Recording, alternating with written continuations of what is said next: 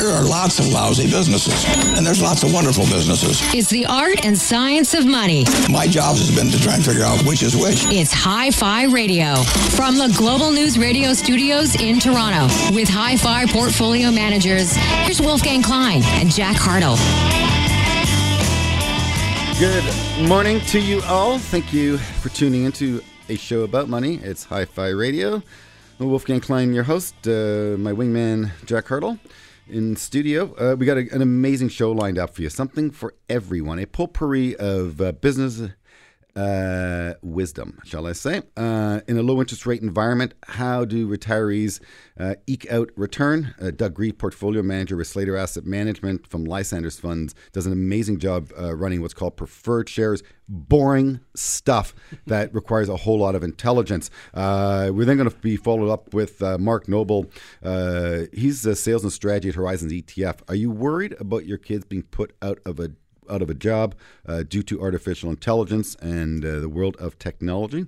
Uh, Mark's going to talk about destructive technology, robotics, automation, artificial intelligence it's big thinking, it's it, it it's moving, uh, and it's relevant. Uh, it's going to affect all of us over the next ten to twenty years. So uh, that's going to be a great interview, and we're going to end it with a talk about pets. Uh, Dr. Clifford Redford, uh, veterinarian at the Wellington Veterinarian Hospital, is going to speak to us as to uh, well how much money we spend on pets, and we spend an awful lot of money on pets. So.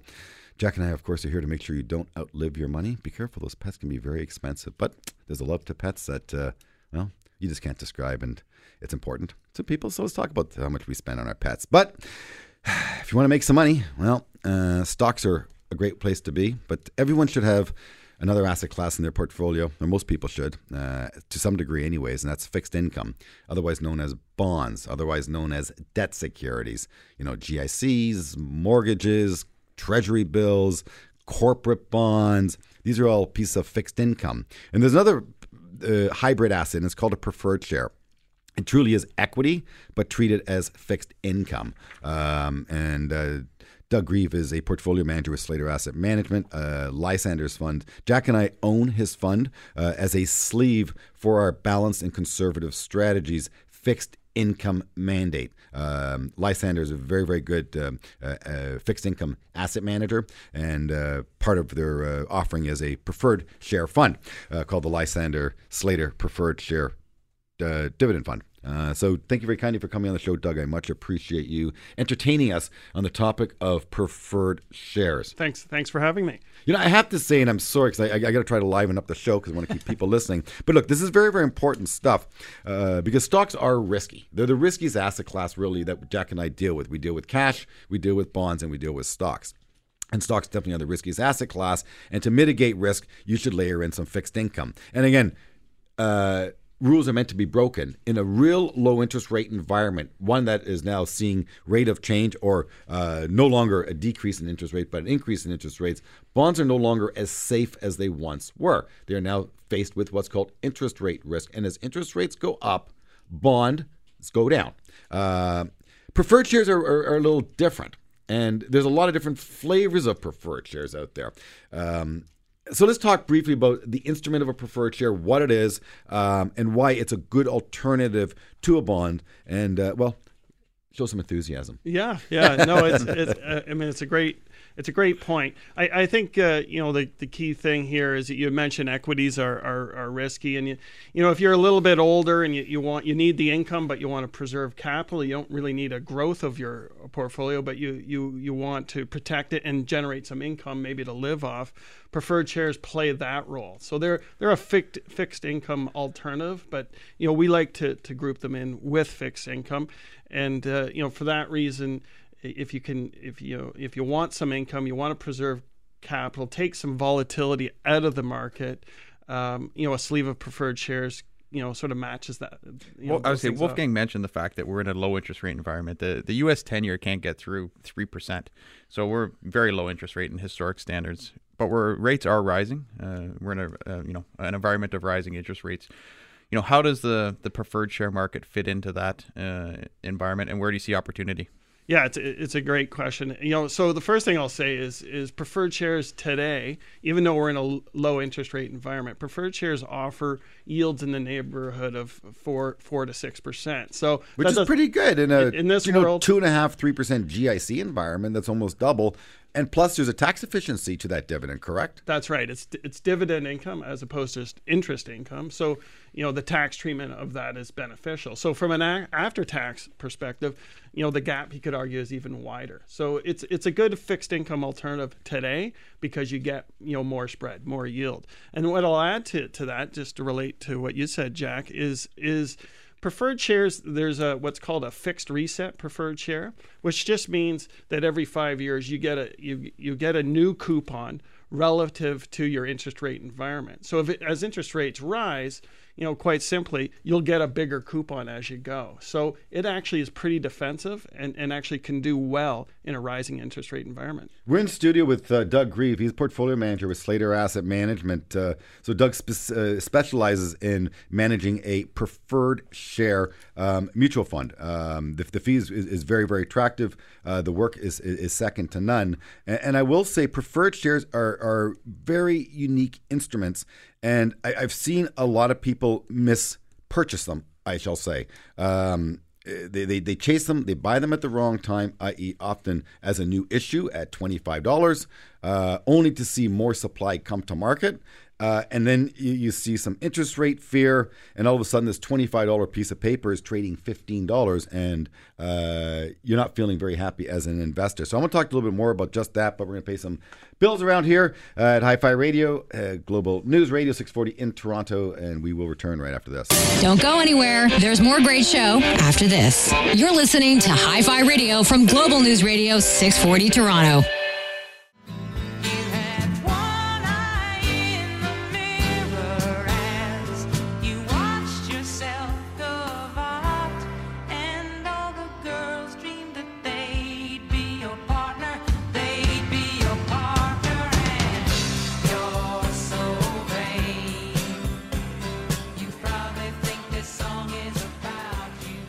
Doug, it's not about you, my good friend. Nope, nope, nope. You manage preferred shares, not for a person of vanity. Maybe no. Tesla is a vain stock, maybe, um, but not preferred shares. I just like the song. And uh, hey, you educated me. You told me it's about uh, Warren Beatty. Well, they say it was written. Uh, she wrote it uh, about Warren Beatty being so vain, I guess. And Warren acted in Shampoo. It's a movie from the '60s, isn't it? 70s. 70s, yeah. yeah. That, that, was hilarious. There was like the whole shampoo movement. I remember that. Anyways, well, perhaps, uh, you know, if you uh, saw Shampoo, uh, I guess the original filming of it, uh, you're probably in your 60s or 70s. So Doug matters to you, I think, because Doug manages preferred shares and something that retirees tend to look at very seriously as alternatives to government bonds or GICs. Um, but I, I, must say the the asset class of a preferred share requires diversity. It requires a lot of know-how and such expertise, and I wouldn't go it alone. In other words, if I had a portfolio of 50 stocks and I want to put in some fixed income, I would not put in two or three preferred uh, uh, shares unless they're at a deep discount and there's a good reason for it. I really knew the product. I'd rather buy a diverse basket of preferred shares, uh, maybe put a five percent sleeve in on a on a portfolio. So on a million dollar portfolio, maybe I put fifty thousand dollars into a fund like yours. Uh, and so far, Jack and I are very very pleased with your work. Your three year return uh, is over five percent. Um, that's sort of what I want to earn on a piece of fixed income. So uh, good job there, Doug, for, for helping great, us out. Great, thanks. Yeah, that's really the role they're they're supposed to play. Yeah. Uh, so, so let's talk about type the type of preferreds that you own and the type of preferreds out there, the ones that you would avoid, because again, there are a lot of nuances uh, in this asset class, and uh, you buy the wrong preferred structure uh, at the wrong time. And yeah, you can see your capital go from a twenty-five dollar piece of paper to fifteen dollars. We want to avoid that. So, how do you help Jack and I and our clients avoid such pitfalls that we witnessed, for example, in 2015. I say when you when you launched the fund, Doug, I think it was 2014, 2015, and you know right after that, uh, interest rates went down significantly, which hurt a lot of preferred shares, and that's exactly what Wolfgang's talking about. Some of these uh, individual investment advisors, individuals doing their own preferred shares, um, you know, buyer beware. They didn't realize what they were buying, uh, and those preferred shares came out at twenty five dollars, went down. I saw some as low as twelve dollars with some of these ones, yeah. resets.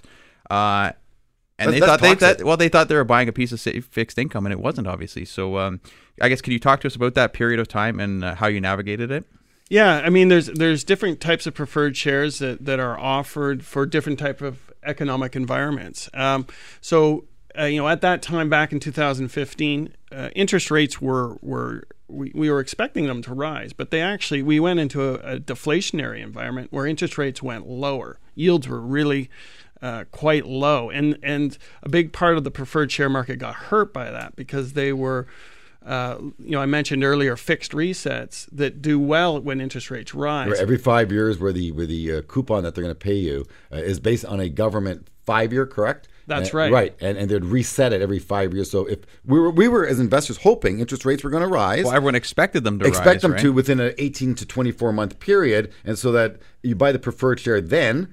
Get the rate reset at a higher coupon rate, and everyone's happy. The Or- exact opposite occurred. or they potentially get called to at par right That, that's right. They, they can get called away, but you're, you're in fact right. We, we uh, you know the price of oil dropped. Regulators were cutting rates, and that just brought us you know to, to deflect a you know recession. We cut rates instead of raised rates, um, which is you know I, we understand that strategy, but it, it caught everyone off guard. And then the simple uh, matter of the fact is those fixed reset preferred shares were getting new coupons that were much smaller, so therefore less attractive. but now we got rates rising, correct? That's right. So so now it's hopefully game on for the plan of the uh, the resets, correct? That's right. I mean, last year we did uh, part of the interest. You know, people may not even realize, but interest rates are, you know, they've moved a little bit up, and we actually had a great. You know, we were over twelve percent last year. So you can see where the market recognizes that these coupons are going to grow.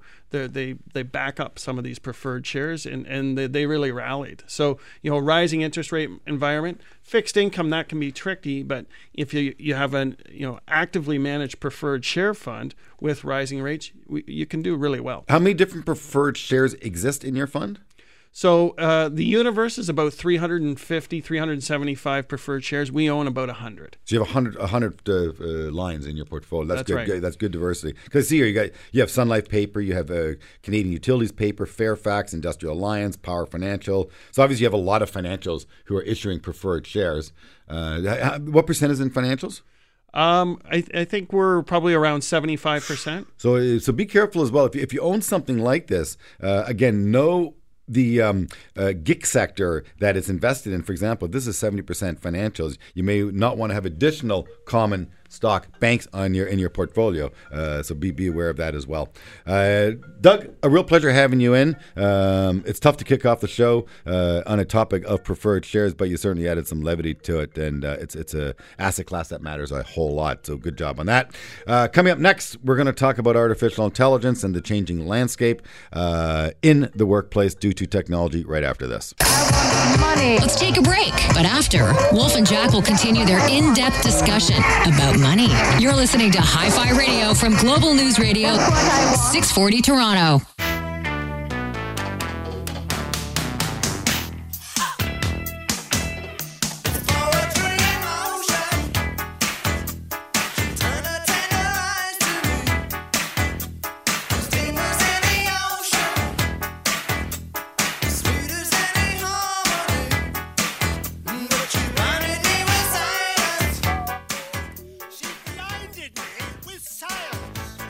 That's a funny song, isn't it? just is. Just just just after the synthesizer and all that good stuff. But it's hi-fi radio, and of course we try to uh, line up the tunes, the tunes with our guests to make them appropriate. Um, investing in disruption, robotics, automation, and artificial intelligence.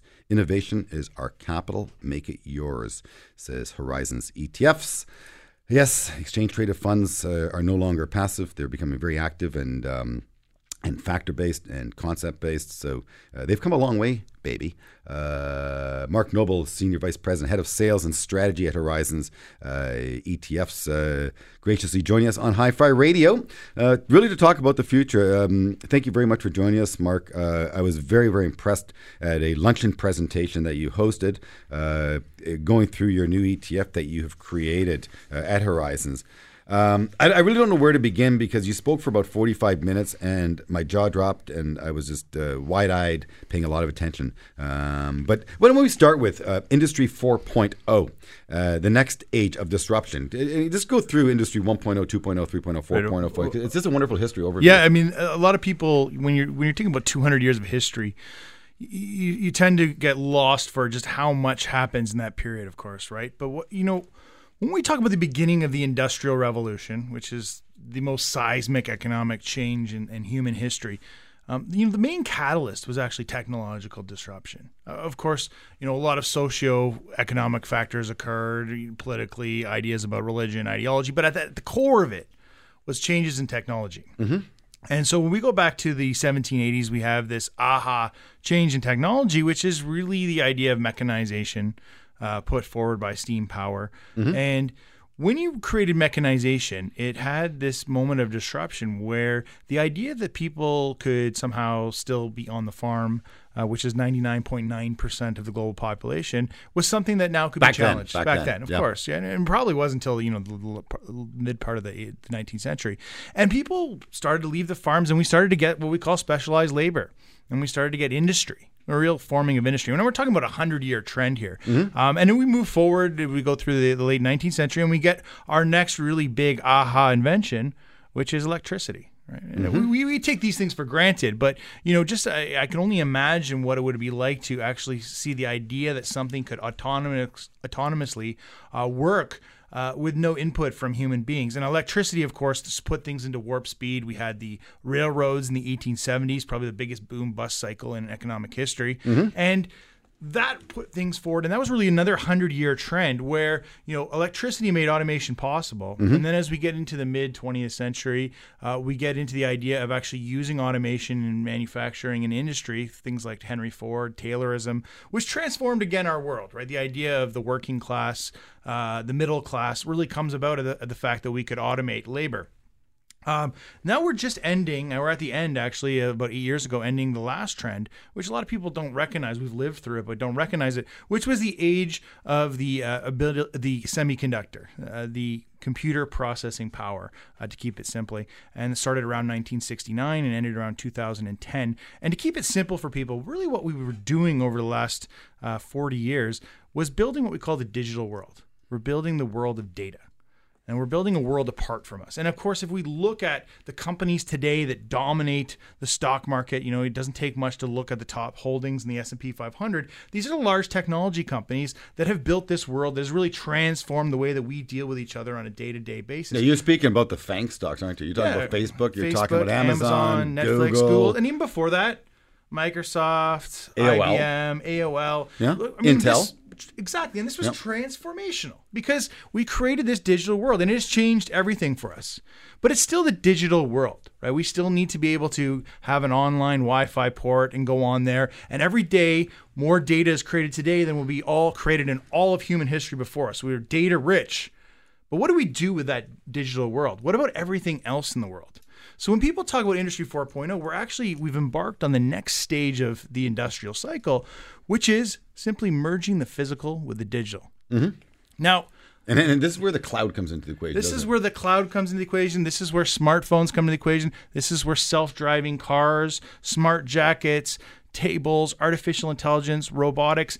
Your world is being disrupted by merging this digital with the physical. You, you know it's frightening because that uh, who was it you Courtney who just told us uh, about your friend who had their credit card scammed uh, or swipered?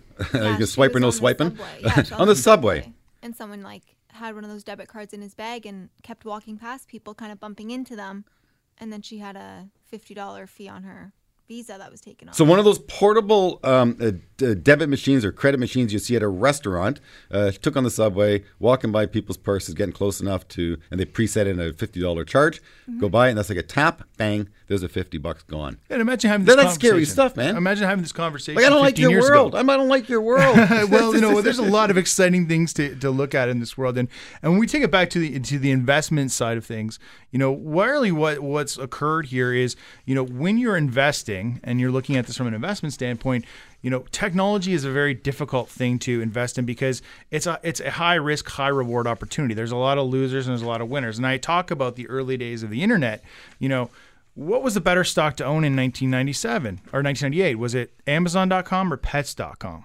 Right? Yeah, The, the point is, we knew there was something to the internet, but what was happening at that point in time is the companies that would have eventually be able to be what I call the power users of the digital world, the Amazon, the Facebooks, the Googles, they they they weren't around. What was being built was the infrastructure. In fact, if you go back to 2000, the largest stock was Cisco Systems, and Microsoft was in its heyday because it had built the software allowing us to power this this this innovation. So, from an investment standpoint, it's really hard to understand where do you invest in in these in this in this cycle. Right. But winners and losers. Winners Yeah, and yeah. losers is Mark. I love your enthusiasm. I like where you're going with Yeah. this, uh, and we don't have enough time Right. for you because you have so Right. much great, rich content for Hi-Fi Radio, which we want to share with you guys. But you know what we got to do around here? This is radio. We got to pay some bills. Run a few commercials to sponsors. Who, Perfect. Oh, sponsors, we like them. Uh, do support our sponsors, please. Uh, Hi-Fi Radio shall return with Mark Noble, uh, st- sales strategy at Horizons ETFs, talking disruption. Right after this.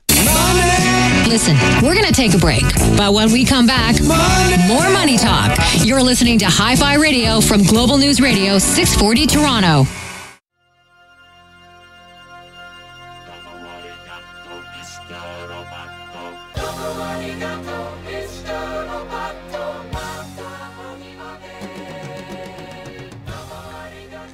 Yep.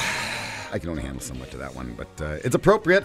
And it's Hi Fi Radio. Uh, Mark Noble with uh, Horizon ETF talking disruption. We're talking technology, we're talking artificial intelligence. Um, little cyborgs, maybe. I don't know. It's kind of scary. But uh, fear not, my good friends. Fear not. Uh, they feared uh, when the, what is it, the agrarian society ended that people would be out of a job. And I can't believe it was 99% of the world's population actually worked on a farm back in the Yeah, 17, it was- 1800s. it was incredible. Unbelievable. But let's talk about technology uh, specifically because at your presentation, you, you, you, you left us with some very good ideas. And so those ideas stem from four factors of technology that you believe are really the most revolutionary aspect of technology. So it starts with sensors, and that's all about automation and, and, and driverless cars. It talks about actuation, uh, and we talked a little bit about that, robotics limbs. There's the ability to process computing power, and of course, Moore's law, very, very relevant to uh, computing power. It's now all about GPUs, graphic processing units, and that's what NVIDIA is a leader in, a stock that Jack and I are flirting with. We don't know any yet. And then, of course, integration, computing it all uh, into, I guess, uh, useful bits of information. So uh, let's talk about this investment thesis. How do you, how, how do you play it? What, what, what type of companies are you putting in to your new ETF? Right. Well, so I, uh, before the break, I mentioned the idea of, of the infrastructure of building these technological change. Right. So you talk from the builders to the users, and right now we're in the building phase of Industry 4.0, and it's built around four ideas. And let's keep it simple for everybody uh, listening. Is that if we're going to integrate the digital with the physical, we need to be able to create the physical with a digital manifestation of, of, of data. And so sensors are obviously a really big one. If you're going to see, hear, and interact with things, you need sensors. So all robotics and automation requires sensors, and there's some key sensor companies, primarily like companies like Keyence, for example, in Japan. And this is all they do. And it sounds simple and boring, but really, if I want my robotics or AI powered systems, Or car to drive properly, cars, exactly, which I was just getting right into, is these need sensors. Um, actuation, we're talking the arms and legs. You know, if you're in e-commerce, your number one investment in the manufacturing side is going to be in robotics, and really, it's it's simple things like sorting, right, packages. But think about this: if I want to compete with the Amazon of the world, and Amazon is a logistics company. Let's not kid ourselves here. It's an interesting internet company, but it's a logistics company. If I want to compete with the Amazons of the world, I need to have efficient industry factories with robots sorting. And then the really big one, the, the, the one that's really going to change everything for us is artificial intelligence. The idea that people, humans, can work in parallel with sentient, uh, autonomous, um, intelligent systems is going to change a lot of things. And it's not a replacement of us by AI, but it's an enhancement of AI. AI can do a lot of incredible things. And the final one is obviously integration. So, from an investment standpoint, these are the picks and mortar, com- picks and shovels companies building this industry. And so, when you're at this level, this early stage of this business, which I, you know, we estimate will probably be in between one to two trillion dollars within the next decade, you want to be in in the companies that are providing these pieces. So you mentioned NVIDIA, world's number one semiconductor company GPU processor, which is integral to all artificial intelligence. Keyence for sensors. Companies like Intuitive Surgical, which are putting this all together to create, you know, absolutely top flight um, surgical systems that can be used for microsurgeries. Oh yeah, I want to interject right there because that Israel stock I've been watching for some time. It's an expensive stock, um, but they keep delivering. Uh, I spoke with our analyst about it. He thinks the stock's a bit ahead of itself. Yeah. But uh, put that aside, um, it's it has what's called the Da Vinci system, right. and and you made a very interesting point about doctors, about knowledge, about experience, right. and about um, fine motor skills. Please share that with you. Yeah, and perfect segue, Wolfgang. You know, when we're talking about AI, we're talking about empowerment. And, and there's some things AI is never going to be able to replace. And the big one is knowledge, right? Engendered knowledge. Surgeons are at their best knowledge level probably towards the end of their career, mid 60s, right? Most surgeons don't really start getting going until their 40s. Um, but there's the physical aspect that the hands and and and motor skills. No, I've decline. heard it's hard work being in surgery. It's, You're it's, working the clock. Yeah. Uh, so and, and you can't take a right. break for, for the most part. Uh, and when, when when you open it up, you got to finish the job and close it. And, and, very quickly, I mean, the most one of the most difficult surgeries is prostate cancer removal. Right? It's a, it's a microsurgery. There's a lot of ethics around whether you do it or not. This Da Vinci system can basically do this bloodlessly. I can have a uh, prostate or urologist surgeon who can take this system and basically probably extend their career 10 years, as well as do a surgery which is so fine tuned uh, versus what a human can do. To the case now that 90% of complex uh, prostate cancer removal surgeries are being done by this system. It's incredibly expensive, but when we look at the need for healthcare, empowerment these kind of systems can really change the way that we interact with the healthcare system and, and, the, and the, medical community. Yeah, keep it going. Give us some other ideas. In the interest of time, we got about a minute for you there. Yeah, I mean, the other one that I that really like to look at is something like a, con- a company called Daifuku, which is in the index of, of uh, our ETF. Right? Again, boring. What does this company do? It's conveyor belt systems. Right? right. That sounds super boring. Like, what do you do for a living? I, I make rollers. Well, no, but really, let's think about it again. Right? If I'm going to automate my my industry or my, manufacturing capabilities for e-commerce, I need to be able to move those boxes down the line. I need sensors making sure that it's going to the right place and the right items are into it. That's what this company does. There's a, probably a forecast that this could be a 50 billion dollar opportunity in the next 10 years because we need to get here. And and here's the other thing to remember about technology is that technology is used two ways. One, there's the infrastructure we're talking about, and then there's the companies that manifestly use this technology to get ahead of their competitors. And you know that's a little bit harder to determine who's going to actually use the technology well. But we know when we look back at history, is companies that make the leap towards using technologies, and sometimes in industries like financial services, for example, um, you know they they get ahead, and so they're going to be buying these things, and that's why building in these infrastructure companies is so uh, interesting right now. Uh, Mark, we can go on for another half yeah, hour with you. You know, yeah. machine learning, artificial intelligence. Uh, Google's you know a startup DeepMind. Right. That what is it? It played uh, 49 classic Atari, Atari games. Right. Uh, started at the bottom and then got better and better and better. Better, better. Uh, just, just remarkable stuff. But uh, I can't thank you enough for joining us. Uh, do come back, would you? And, I would and love to continue the conversation. Yeah, because uh, those who want to invest in the ETF, is it RBOT robot? RBOT, yes, RBOT robot. Pretty easy to remember. Yeah, well, take a look at Horizon's website uh, for more information on that ETF. If, it, if it's of interest to you, speak to a professional for further guidance. Uh, buyer beware uh, on all investments, I must say. Uh, Mark Noble, uh, head of sales strategy at Horizon ETF. Uh, we learned about artificial intelligence, and you know the future isn't that scary. In fact, it's quite it's quite exciting. It it's really here is. now. it is here now. Yeah, coming up next, we're going to speak well with another doctor. I wonder if he uses the ISRIG system on um, Bobo and your little budgie bird. Doesn't work on horses apparently, but Dr. Cliff Redford. I think he's going to be the next Anthony Bourdain meets the uh, crocodile guy from Australia. Um, we, he passed away a number of years ago. Uh, yeah, he's quite a character. What was his name? The guy from Australia. Oh, Who was it? Steve, Steve Irwin. That's thank right. There you, you go. Courtney. Steve Irwin. Yes. Uh, Dr. Cliff Redford. Uh, really exciting guest coming up. Uh, do stay tuned on Hi Fi Radio. Making money is the best. So how do you make more money? Come on back after this. You're listening to Hi Fi Radio from Global News Radio 640 Toronto. I took a walk through this beautiful world. Felt the cool rain on my shoulder. God rest his soul, Anthony Bourdain. Parts unknown. Uh, I do think I have uh, his runner-up, shall I say, for lack of a better phrase, in studio. Uh, and what makes him more attractive, he's a veterinarian, Dr. Cliff Redford, veterinarian from the Wellington Veterinarian Hospital. He owns the hospital. So um, uh, Cliff uh, heard me on the radio and reached out to me and said, "Look, I'm interested, Wolfgang, in your services." And I said, "Oh my God, you're a veterinarian. Forget about what I, I can do for you. Let's find out what you can do for me." Uh, I do this radio show, and uh, I've been looking at a stock called IDEXX Labs. IDEXX Labs um, is the global leader of animal health diagnostics. Uh, company makes money. It, it, the stock is working like a charm. Um, and in speaking with one of our strategists, Martin Roberge, he said, "Well, the, the pet industry, especially out west in California, is huge." Um, and you know, I parallel I, I parallel that to Donald Trump uh, and all this talk about uh, about uh, healthcare and, and clamping down on cost of drugs. Uh, your industry. At least in terms of price points, I'm going to assume is unregulated. You, as a vet, can sort of charge as you post. Uh, to a point. So we get a um, there's a fee guide that is just a guide. We don't have to follow it, but there's a fee guide uh, produced by the Ontario Veterinary Medical Association. Um, but our college, which kind of regulates everything we do, basically, um, essentially says we are allowed to charge a quote unquote reasonable price. A reasonable price. So technically, I follow the fee guide basically 100%. Yeah. Uh, technically, a guy down the street could double that.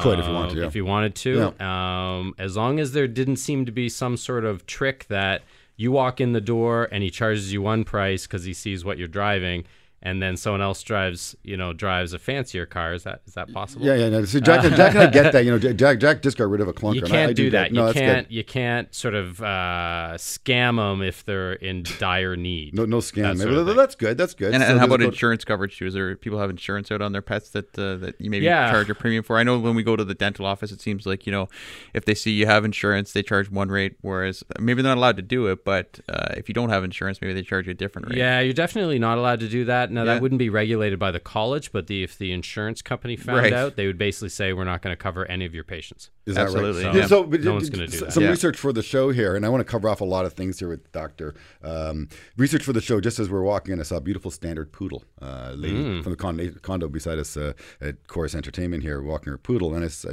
I- the poodle was well shaven. Or well shaved, shall I say? Mm-hmm. Sheared, uh, with little little booties on his little feet, you know, little puffy booties. Um, and I had to ask her. I said, "How much do you spend uh, having your dog groomed?" She said, $120. I said, "How frequently? Every six weeks." Yeah. Okay, Jack and I are hair. Collectively, we do not spend that kind of money. Okay, we don't got a lot of No. hair, but it requires some grooming. It's, get, get a cut on base fees a little more expensive. $120 to shear your And, and you It's told a me, more and work, you know, when you reached out to me, I asked you if you take care of horses because my daughter last Christmas on Hi-Fi Radio requested a pony for Christmas. Didn't, Yep. didn't happen yet, but she continues to um, work me and wear me down. She's going to win this one. I know that. But you said you, horse owners are crazy.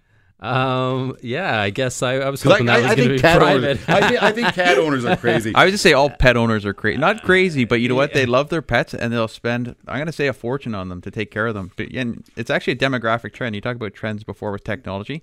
Millennials, I think, more than anyone else, and it's well documented, love their pets and will spend probably more money than they have on them. But Oh, yeah. no, it's a business. This and this is a business show, Doctor Cliff Redford, veterinarian at Wellington Veterinarian Hospital. Uh, so this is a business show, and uh, you're in a business of taking care of pets. Uh, so what what do you believe the average spend is? The average ticket that you receive in your clinic uh, is how much? Oh, uh, geez, I, I would say probably per year, uh, each client probably spends a little over a thousand dollars a year uh, at my place. So that doesn't include food, grooming, boarding, uh, toys, Christmas. I mean, Christmas people are spending a couple hundred dollars a year just Christmas alone. What, what about that, that snake yesterday, by the way, that was caught between the walls of an apartment building? Anyone catch that? It was on CP24. yeah, I don't know how much they spend on that snake. But no, but the, guys, the, the fella, the fella apparently, they, they believe what happened was uh, the previous renter left. And one of he had fifty or sixty snakes. One got out and got between Oops. the walls. Right. He moved out, and all of a sudden, it's on the news that this snake is trapped between the wall. And some stranger walked in just as the crew was there. They broke the wall open. He ran in, pulled out a python, put it around his neck, and walked out. Gone, gone. Who is Come this, on. who is this mystery man? Uh, so, so the the thousand dollars that you're talking about Yeah. there is that just uh, checkups, like checkup normal- vaccines, emergencies, that sort of thing. Now, the first year of a puppy or a kitten's life is always going to be the most expensive, Right. as as is the last year. Kind of the same thing for people, right?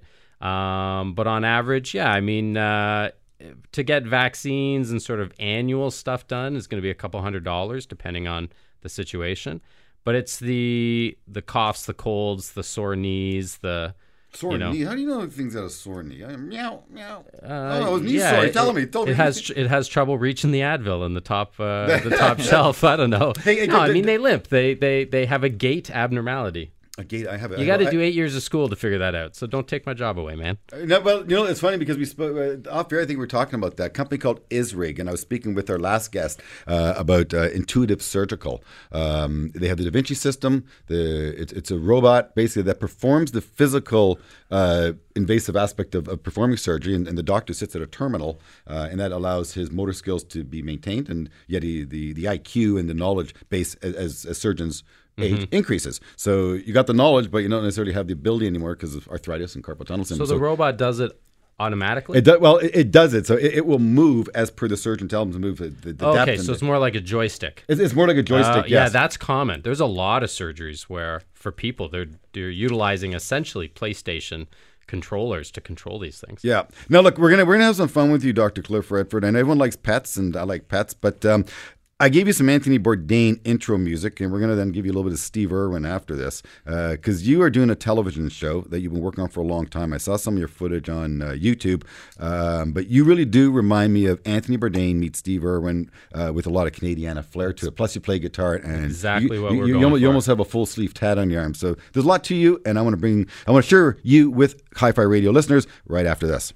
Stay with us. There's more shows still to come. You're listening to Hi Fi Radio from Global News Radio 640 Toronto. Tonight, we go into a very isolated and extremely remote gorge in mid-western Queensland, where we take a very unfortunate spill, nearly kill both of us. Son of a gun. Now, this is a python, carpet python. Oh, it's a python. It's going to get angry. That's what they do. Steve Irwin, I, I miss him as as much as I miss Anthony Bourdain. Okay, I would prefer Bourdain, but they're neck and neck. Great, great characters. Uh, Dr. Cliff Redford in studio. He's a vet uh, with the Wellington Vet Hospital.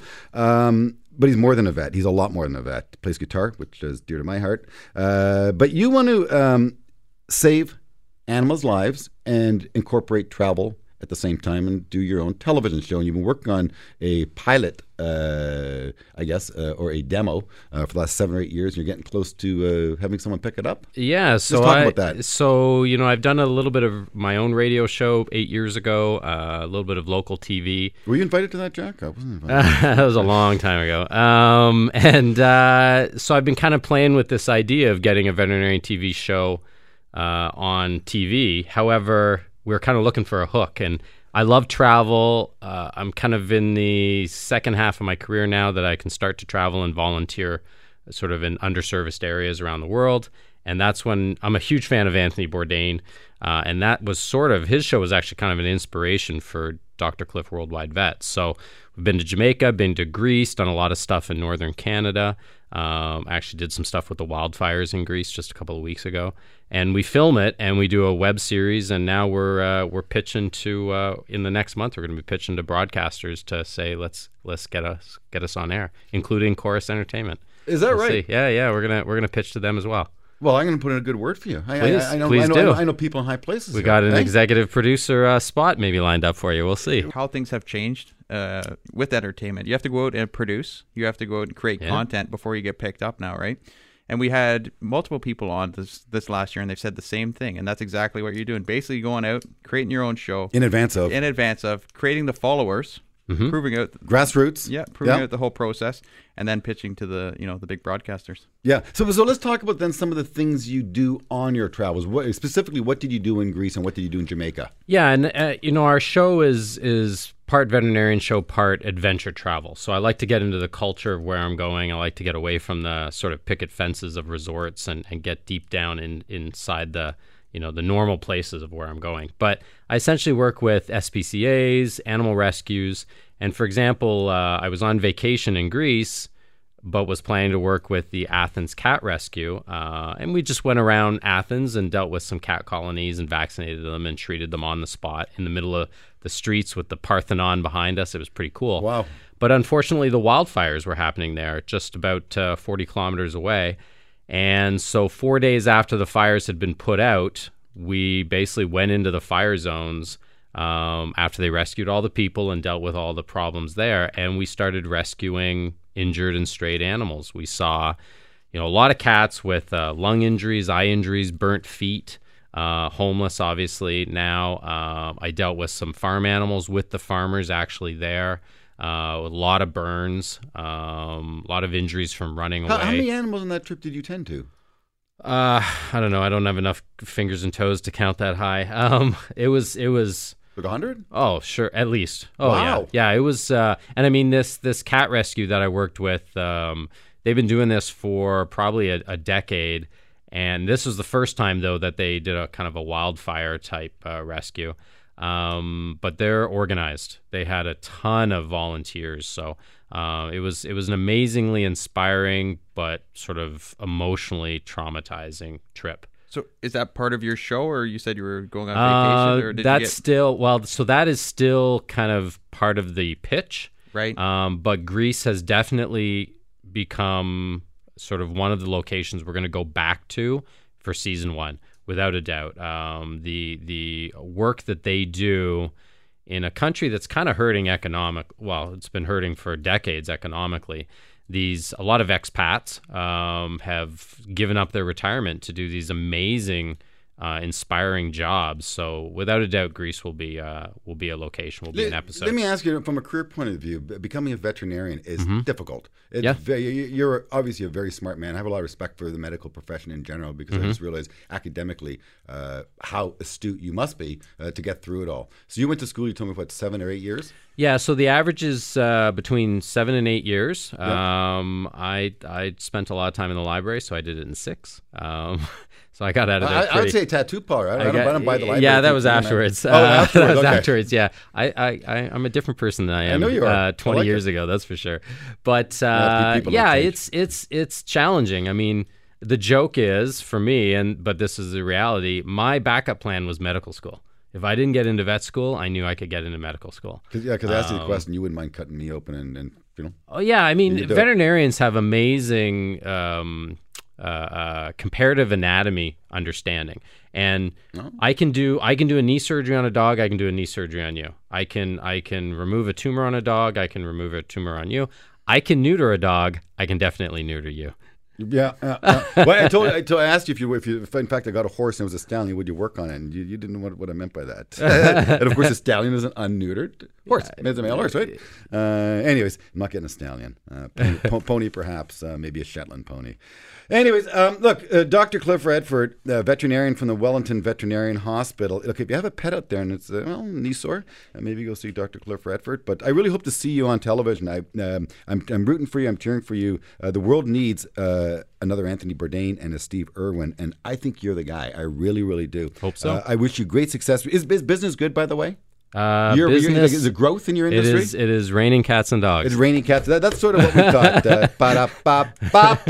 Uh, a real pleasure. Uh, Hi-Fi Radio is a treat to bring to you each and every week. Jack Hartle, my wingman, does a great job helping get the guests lined up, and every now and then I get a treat from uh, a good guest like Dr. Cliff Redford to join us on the show. An absolute pleasure. It is indeed.